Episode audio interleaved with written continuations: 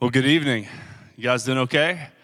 I was looking around this room, uh, and we've got some really great guys in this room. This is a good group, and one of the reasons I know it's a good group is because it's 6:30 in the evening. You know, you've most of you put in a full days of work, you know work. You could easily be going home, unwinding right now, putting on the Olympics, but you know you chose to be here. And that says a lot. It says a lot that you would be here, that you'd be wanting to hear from God's word, receive from Him, to be around other men, to sharpen and grow in your faith. And so, so glad you're here. And if you're a little bit tired, don't worry, I'm with you. Uh, this morning we have Ironman AM, so I spoke already once today at 6:30. And anytime I have to get up that early, I always set multiple alarms, you know, because I'm a little bit nervous that I'm going to oversleep and miss it. Uh, and so then I really, you don't really quite get sleep when you're worried about an alarm. And, uh, you know, most men in the mornings, they like to wake up to, you know, the smell of coffee or um, bacon or something like that. For me, in the season of life I'm in, I heard my little kindergartner, uh, she ran into our room, jumped in bed with us, and she put her cold feet on my back. Um, about 3.30 this morning and so the cold feet on the back there's no sleep after that there's no recovering from that so i have been up since 3.30 so if i say something that doesn't make sense uh, just give me a little bit of grace, okay? Because I'm really grateful that I could be here with you this morning, I'm ex- or this afternoon. See, see, it's already started. Because uh, I, I, really believe that, that God is going to speak, uh, and uh, I, it's not because of anything I've done, but it's all because of who He is. And I take these opportunities, um, I, I, hold them with heavily, you know, because I don't take them for granted. This is uh, a, a process that God's taken me through. And if any of you have heard any of my story and, and, what I've been through the last couple of years, it's been really difficult. Uh, I've been in a valley the last couple of years, I've gone through some things. And so just to be here with you, being able to speak, it's incredibly humbling. And I do believe that God wants to use some of the experience, some of the things that I've been through to help give that away to each of you, to help uh, all of us be challenged and grow. And so, uh, the, the question that we're going to work to answer tonight is one of the most difficult questions that you could ever ask. Uh, and that question is why? Why? Why, God, this valley? God, why did you call me to climb this mountain? God, why do I have to go through this? Why did this have to happen? If, if you've been walking with the Lord or you've lived long enough on this earth, you've asked that question why? Why, God, why? And the title of the message is Why Do Bad Things Happen to Good Guys? And, and we're going to look at that uh, tonight. Why do bad things happen to good guys? And I'm not talking about uh, bad things that happen in result of poor decisions. See, a lot of times we like to, you know, blame the devil for something that's actually another D word. It's, it's poor decisions, you know, that uh, are what caused this, this trial in, in our lives. You know, if, if, if, you're, you know, complaining about the fact that at one point you went bankrupt, uh, I get it. That's a, that's a horrible season to go through. But if it's because you lived above your means and you had bad business practices, well, that's due to a poor decision. Um, you know, there's all kinds of poor decisions that we can make. But I'm talking about, when I say good guys, I'm talking about guys who genuinely love the Lord, that have surrendered their life to Him, that are trying to follow Him, be good husbands, good fathers, good friends, and something happens in their life that's completely out of your control. And because of it, there's a storm, something takes place, and you go through a difficult time. Why do those bad things happen to good guys? And there's anytime we're looking to answer a question like this, there's no better place to get uh, answers to life's most difficult questions than the Bible. If you're taking notes, you can fill that in. There's really no better place to get the answers to life's most difficult questions than the Bible. And our central passage of Scripture is going to be in Acts chapter 27. So if you have your Bible, you can turn there. Uh, but while you're there, I, I, want us to, to look at what some of the other men of God have, have said when questioning God with why. I did a word study. The word why appears over 600 times throughout the Bible, it's asked multiple times. Moses asked God the question, why the wilderness? You know, Gideon, uh, he was saying, Why, you know, is this happening? You look here, um, and, and these certain passages that we're going to look at in Job chapter 7, uh, Job is asking God, why? Why is he going through this? Job has gone through intense suffering. He's lost a lot. Uh, he's lost his family. He's lost all of his, uh, you know, all of his livestock, all of his wealth, everything he owns. Um, he's lost his health, and he's just reduced to this seemingly nothingness. And this is what Job says when he's struggling. We see this in Job chapter 7, verse 19. He says, Why?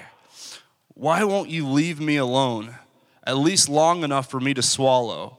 If I have sinned, what have I done to you, O watcher of all humanity? Why make me your target? Am I a burden to you? Why not just forgive my sin and take away my guilt? For soon I will lie down in the dust and die. When you look for me, I will be gone. Some of you felt this way. You know, you're, you're crying out in the night, why God? And, and you're looking for a solution, you're looking for an answer, but you don't, you don't feel it. You don't get that relief that you're looking for. That's where Job is at. Or this, or this, and David says in Psalms chapter 10, he's feeling that same way. He says, Oh Lord, why do you stand so far away? Why do you hide when I'm in trouble? In Psalm 22, he says, My God, my God, why have you abandoned me? Why are you so far away when I groan for help? Every day I call to you, my God, but you do not answer. Every night I lift my voice, but I find no relief. Why? And you could say, well, these are imperfect men asking God this question, why? But even Jesus, who is perfect, said, Why? Why, God?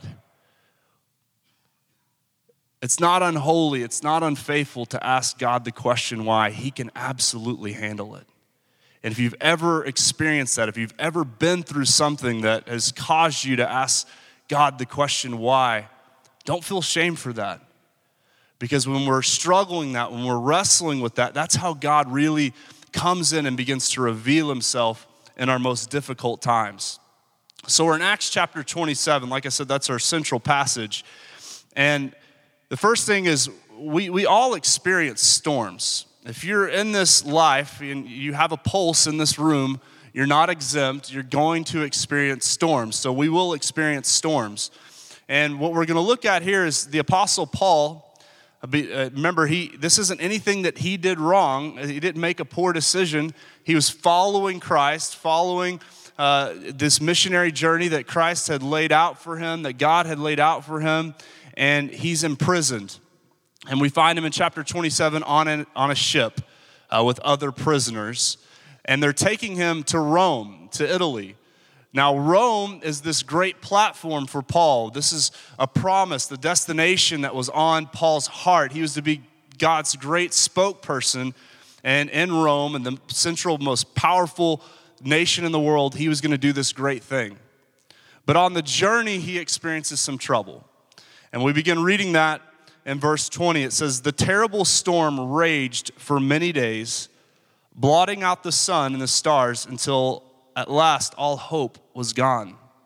Now, this wasn't just a, a rainstorm with some wind trouble. Uh, this, is a, this is a horrible storm. I want you to imagine being stuck out on the ocean with giant, powerful waves, and it becomes so difficult to navigate that you can, because you can't see light. You can't see the sun, you can't see the stars and you're disoriented. And, and it goes on to say that no one had eaten for a long time. Provision seems to be running out, desperation begins to set in.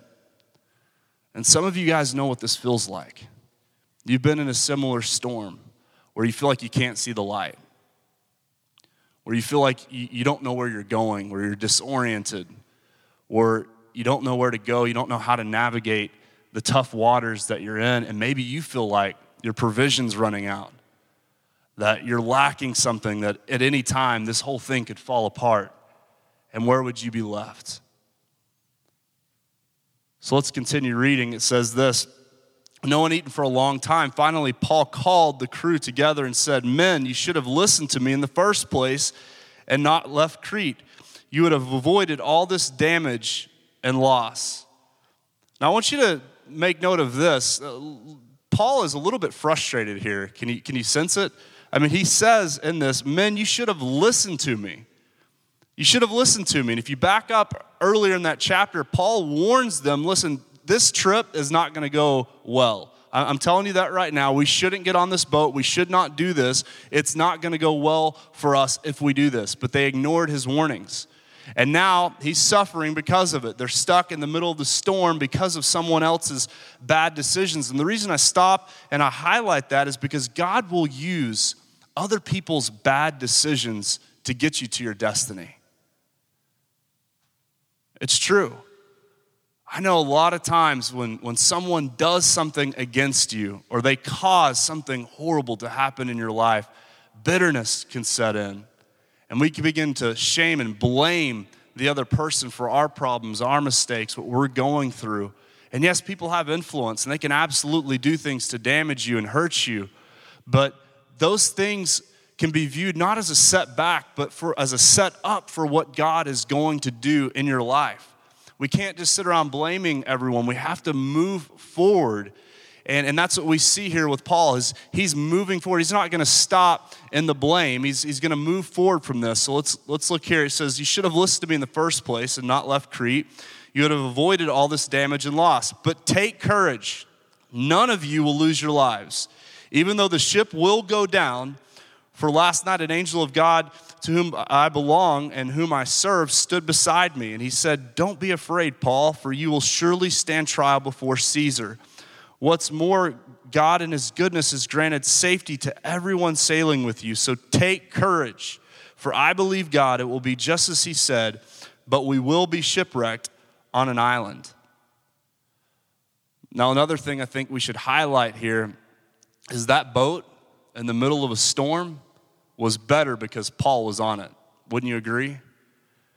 And in life, guys, when we go through difficult times, when we're in those storms of life, we need Pauls on our boat. We need men of God who can speak into our lives, who can hear from God, who can help calm that storm in your life. And a lot of you, as I look around, are those types of guys. You're, you're a Paul like person. You've been through some things.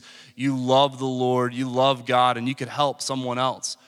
So it's good to be that person in the boat. Are you that type of person that it's good to have you uh, in your boat, in, in, in that person's boat?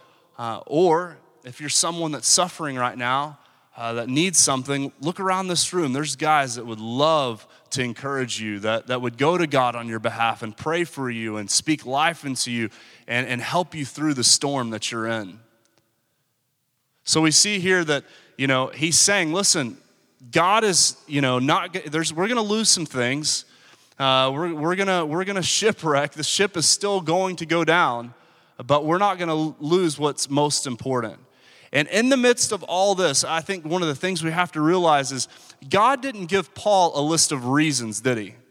When, when all this is going on, Paul could have went into the prayer closet of that ship or wherever he was or he met with the angel and he could have said, all right, God, why? Why the storm? And God could have given him a list of reasons of why this storm is happening. But that's not what we see. Instead, we, we're, we're, Paul is given a revelation, a revelation of, of who God is in the midst of the storm. And, and that's what we need anytime we're going through something. You see, revelation is more powerful than reason. You don't always need a reason. What you need is a revelation. And the reason is, is and many times what God will do is he'll, he'll create a situation for a revelation. This is what God does. I'm going to explain it all, but God will create a situation for a revelation. Uh, think about it in this way. He's an expert at this. Lazarus had to die, and Jesus loved Lazarus. But when Lazarus dies and the people come to Jesus, Jesus says, I'm glad it happened. He actually says, I'm glad that Lazarus died. And how can Jesus say that? Because at the time, they, they saw Jesus as healer, but they needed a revelation. Now we have this situation that they need a revelation of who Jesus is. And they needed to know Jesus as the resurrector of life, the one who can resurrect life. And that's something that you and I both need to know. So, God, throughout the Bible, is always creating a situation for a revelation of who He is. Because in the moments when you're in the valley, you don't always need a reason. If we're always looking for a reason, we'll miss out on the revelation. What we need to hear is that God's saying, listen, you still belong to me. You're still my son. I'm still love you. I'm for you. These are the most important things that we can hear God say in the valley. Now, my kids are young, they're all under the age of eight, and all of them have this issue uh, right now that we're struggling with. Uh, my son, most of all, the eight year old. Um, but when I ask him to do something, many times his response is, Why? Why, Dad? Son, I need you to go clean your room. Why? Some of you have heard this, right? Um, and, and then one time I remember he said, Listen, you know, I'm not the type of person that can just do something without a reason. You know, Dad, I need you to explain to me why, why are we doing this? Why? Why, Dad? And in those moments, I, I, try to contain myself, but I, I want to say, son, you don't need a reason. You need a revelation of who your dad is. You need a revelation that I'm bigger than you, I know more, that I'm for you, not against you. I understand, son, that if you can submit to me now, that you'll have an easier time of submitting to your Heavenly Father in the future. You don't need a reason for what I ask you to do. You need a revelation of who your dad is. I think so many times it can be that way for each of us. You see, revelation is more powerful than reason. It's in the valley that we remember who God is and we hear God say things and, and we begin to speak, you know, I, God, I know you're good. I know you do good. You know, I know that you're with me. I know He's with me, that He knows me, that He's for me, that He's not against me, that He'll never leave me nor forsake me. My God is there in the valley. And that's the revelation that we need if we're ever going to make it through whatever is happening in our lives. If we try to operate by reason, what will happen, and I know this from experience, is some days you're going to be up, and then other days down, and then up and down and up and down. And that's an issue.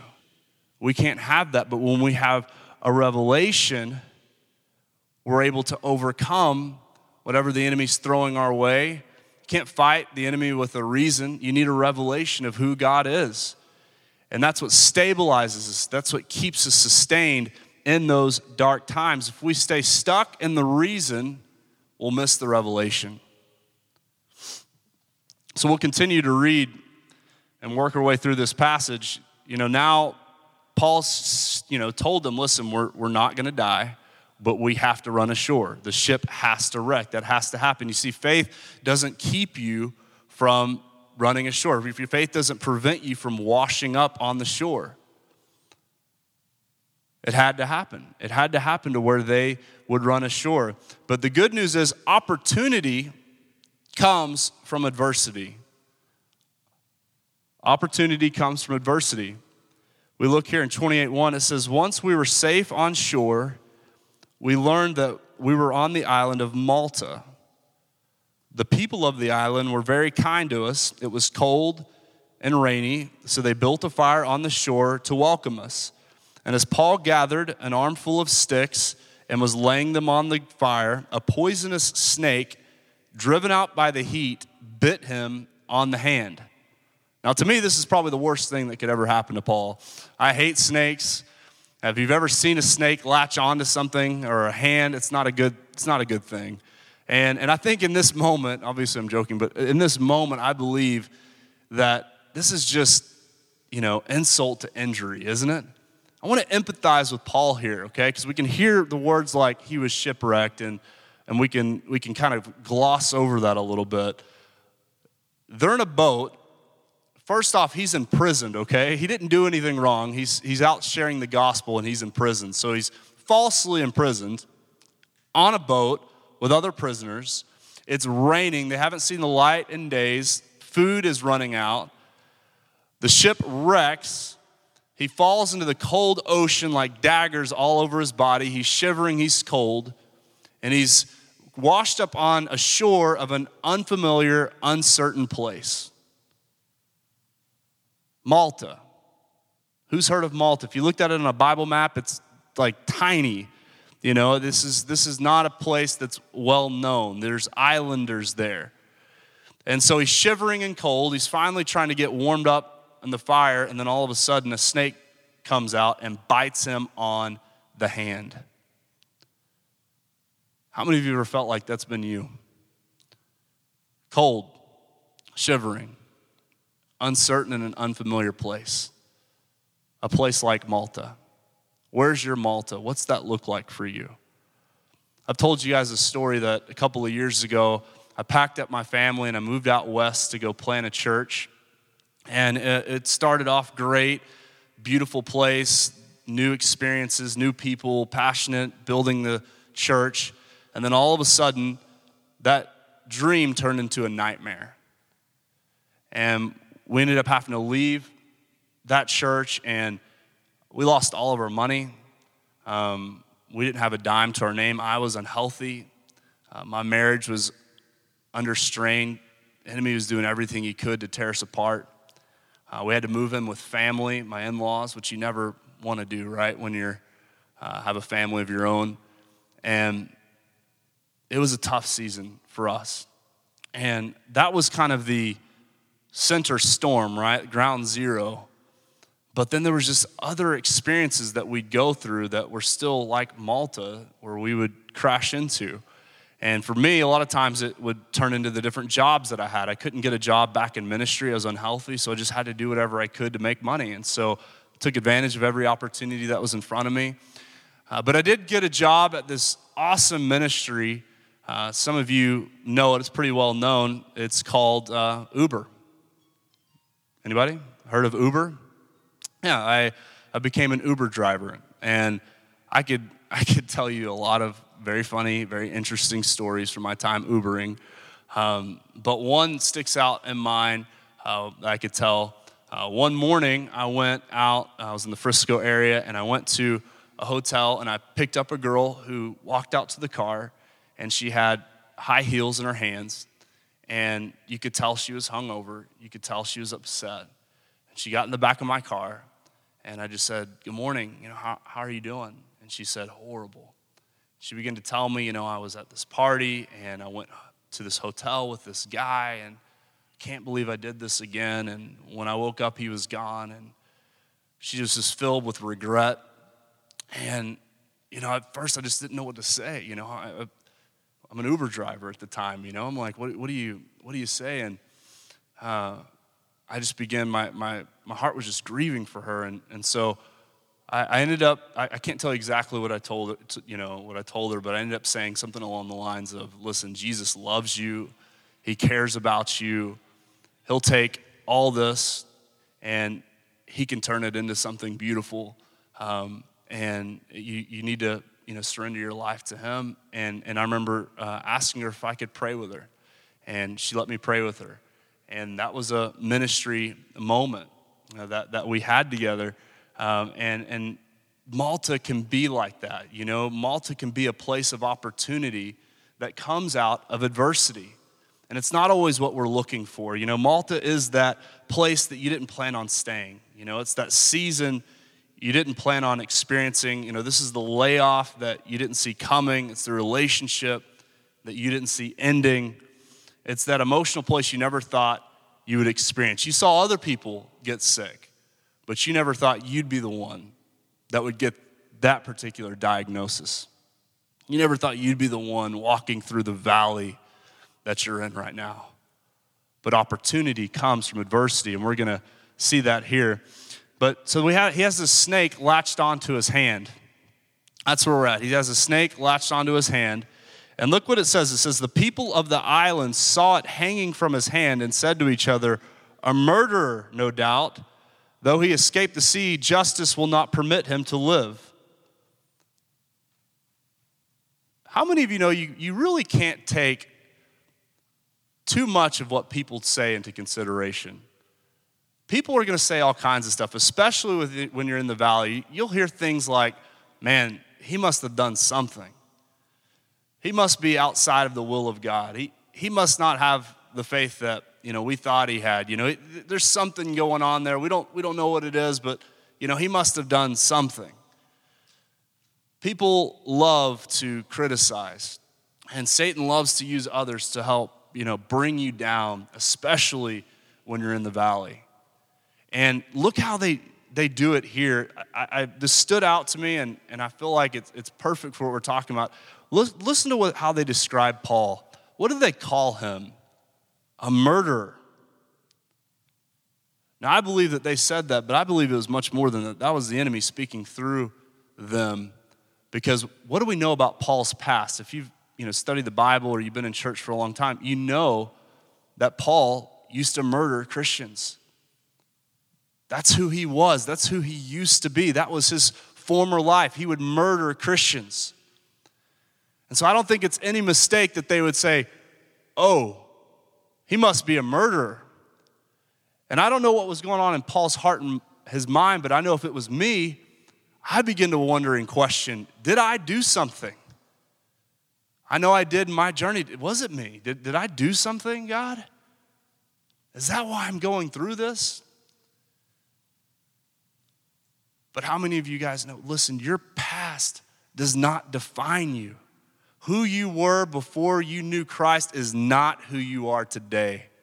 And sometimes we just need that revelation so that we can battle those thoughts, those ideas. When someone tries to throw a label on you, that you can say, listen, that's who I used to be. That's not who I am now. That's not why this snake bit my hand, is because of my past. And look what Paul does. I love this. Verse 5, he says, But Paul shook off the snake into the fire and was unharmed. Sometimes you just have to shake it off. That's what he did. That's what we have to do. It says this the, the people, you know, waited for him to swell up or suddenly drop dead, but when they had waited a long time and saw that he wasn't harmed, they changed their minds and decided he was a god. How quickly they'll change their minds, right? One minute, Hosanna, next minute, crucify him, right? This is people, this is how they think. You can't allow that to have weight in your life. Your response, our response, cannot be to people. And so we see this happening within Paul. And, and Paul has, a, has this moment where he can really choose to become bitter and miserable Paul was bit, but he was not bitter. And when we face adversity, we, both, we, we all have a choice either misery or mission. In verse 7, it says this Near the shore where we had landed was an estate belonging to Publius, the chief official of the island. He welcomed us and treated us kindly for three days. As it happened, Publius's father was ill with fever and dysentery. Paul went in and prayed for him, and laying his hands on him, he healed him. Then all the other sick people on the island came and were healed. As a result, we were showered with honors, and when the time came to sail, people supplied us with everything that we need. Now, this is the way I envision it happening. I'm not sure exactly how it happened, but you know, maybe Paul's sitting at dinner at Publius's house. Publius is mentioning, hey, listen, you know, my dad, he's just really sick. You know, we haven't ever seen him this sick. I mean, it's, you know, it's, it's, I mean, it's, it's really, really tough. He's got dysentery, fever. He's got this island bug. A lot of people have it, and, you know, we don't, we don't know what's going to happen with him. We don't know if he's going to make it or not. And I guarantee in that moment, Paul begins to see and have a revelation of maybe the reason of why they were there and what they were called to do. So he doesn't sit in his misery, he instead sees the mission that's before him and he says, Listen, if, if God did what he did in the past in Jerusalem, he can do it here on this island of Malta. And so he gets up, he prays for him, he's healed, and then that creates an opportunity then for the whole island to be healed and know who Jesus is.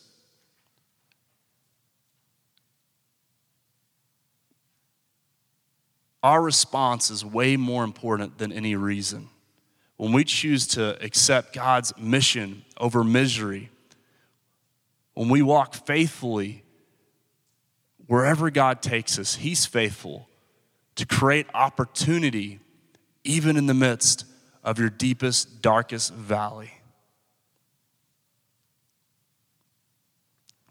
Here's another thought, too, uh, that I learned in, in the midst of all this is what you've been through, most likely, and I would say in my case, most certainly, it's not about you. It's not about me. I know that. That this was not, what I went through is, is not about me. It's much more about who God's called me to reach. And Him taking time to, to shape and to mold and to equip. And this isn't the what this isn't what I would have chosen. You know, when I started off in ministry, I wouldn't have chosen the, the path that I'm on now originally. I thought I was living in my dream. But now I look back, and after being through the valley, I wouldn't change anything. This is exactly where I'd want to be. You look at Joseph's life, you know, he had a Malta like experience. You know, he was thrown into a pit, pulled out of that pit, thinking, great, I made it out of the pit, but then he was sold into slavery. And because of more lies and more of other people's decision, he went from being a slave to in prison.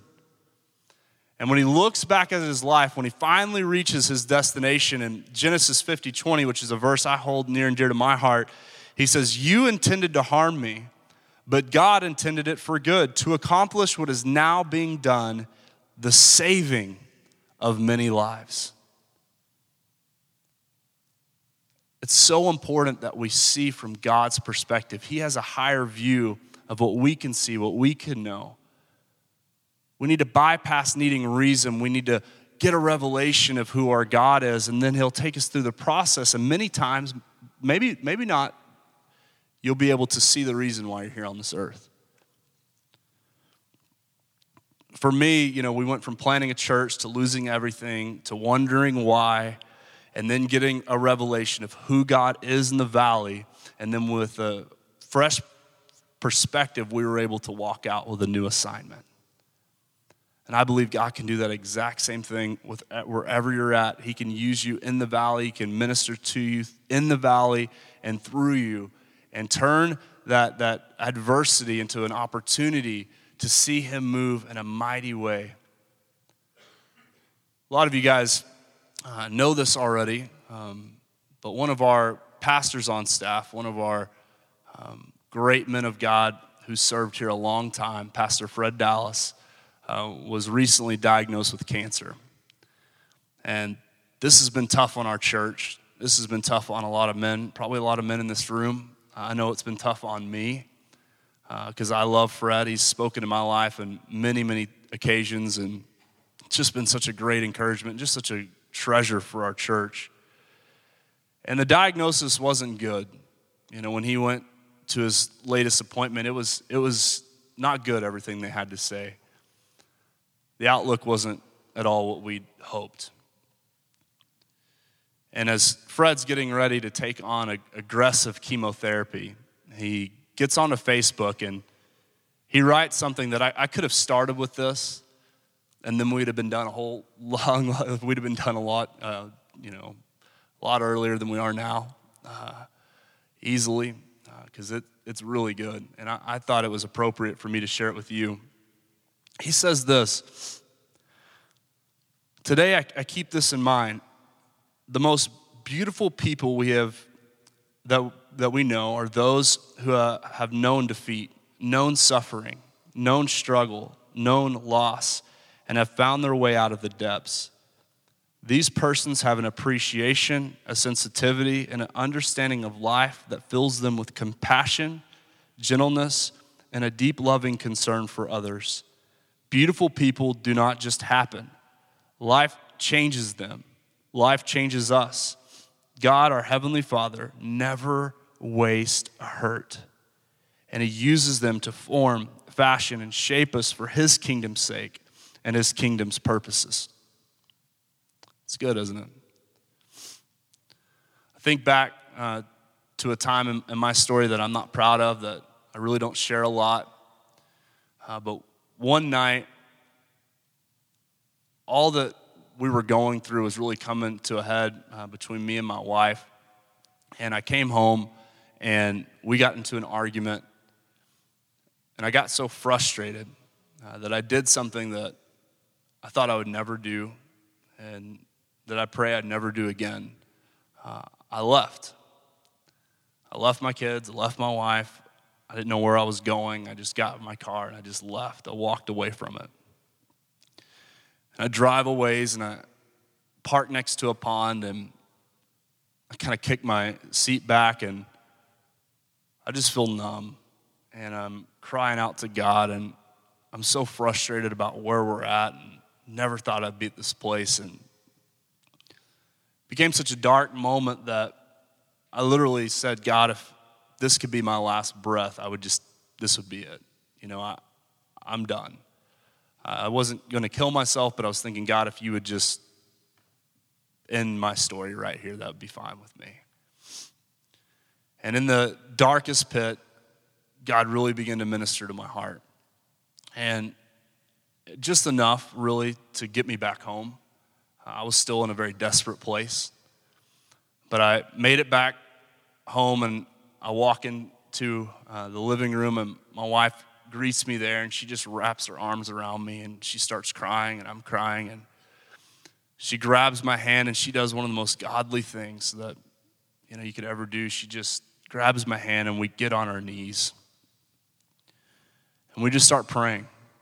And I can't remember everything that we prayed, but I know God showed up in that moment.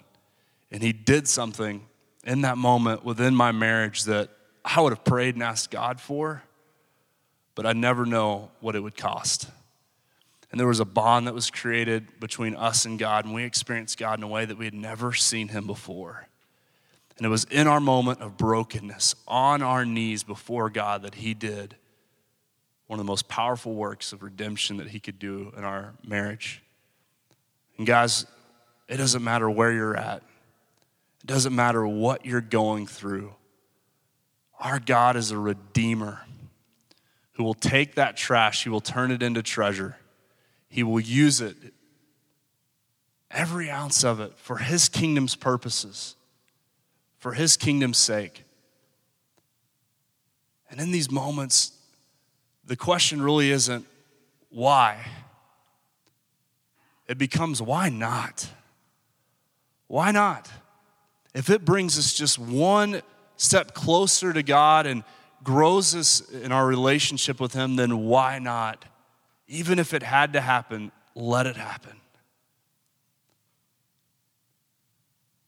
So, my prayer for each and every one of you is that if you're in the valley right now, you would experience God's goodness. He would strengthen you and encourage you. If you're coming out of the valley and you're in Malta and you don't know because you're still in an uncertain and an unfamiliar place, that God would walk alongside of you, that He would go ahead of you and behind you. And for each of us, that we could say, God, we got a revelation of who you are. We don't need to know why, as long as we know who. And that's you, God. You guys, bow your heads and close your eyes. And this is an opportunity for a takeaway. I, I want you just to ask God the question God, what are you saying to me?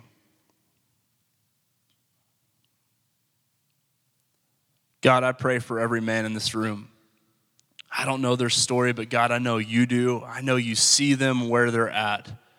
And so, God, I pray you strengthen them with might in the inner man, that they could grow deep roots into you.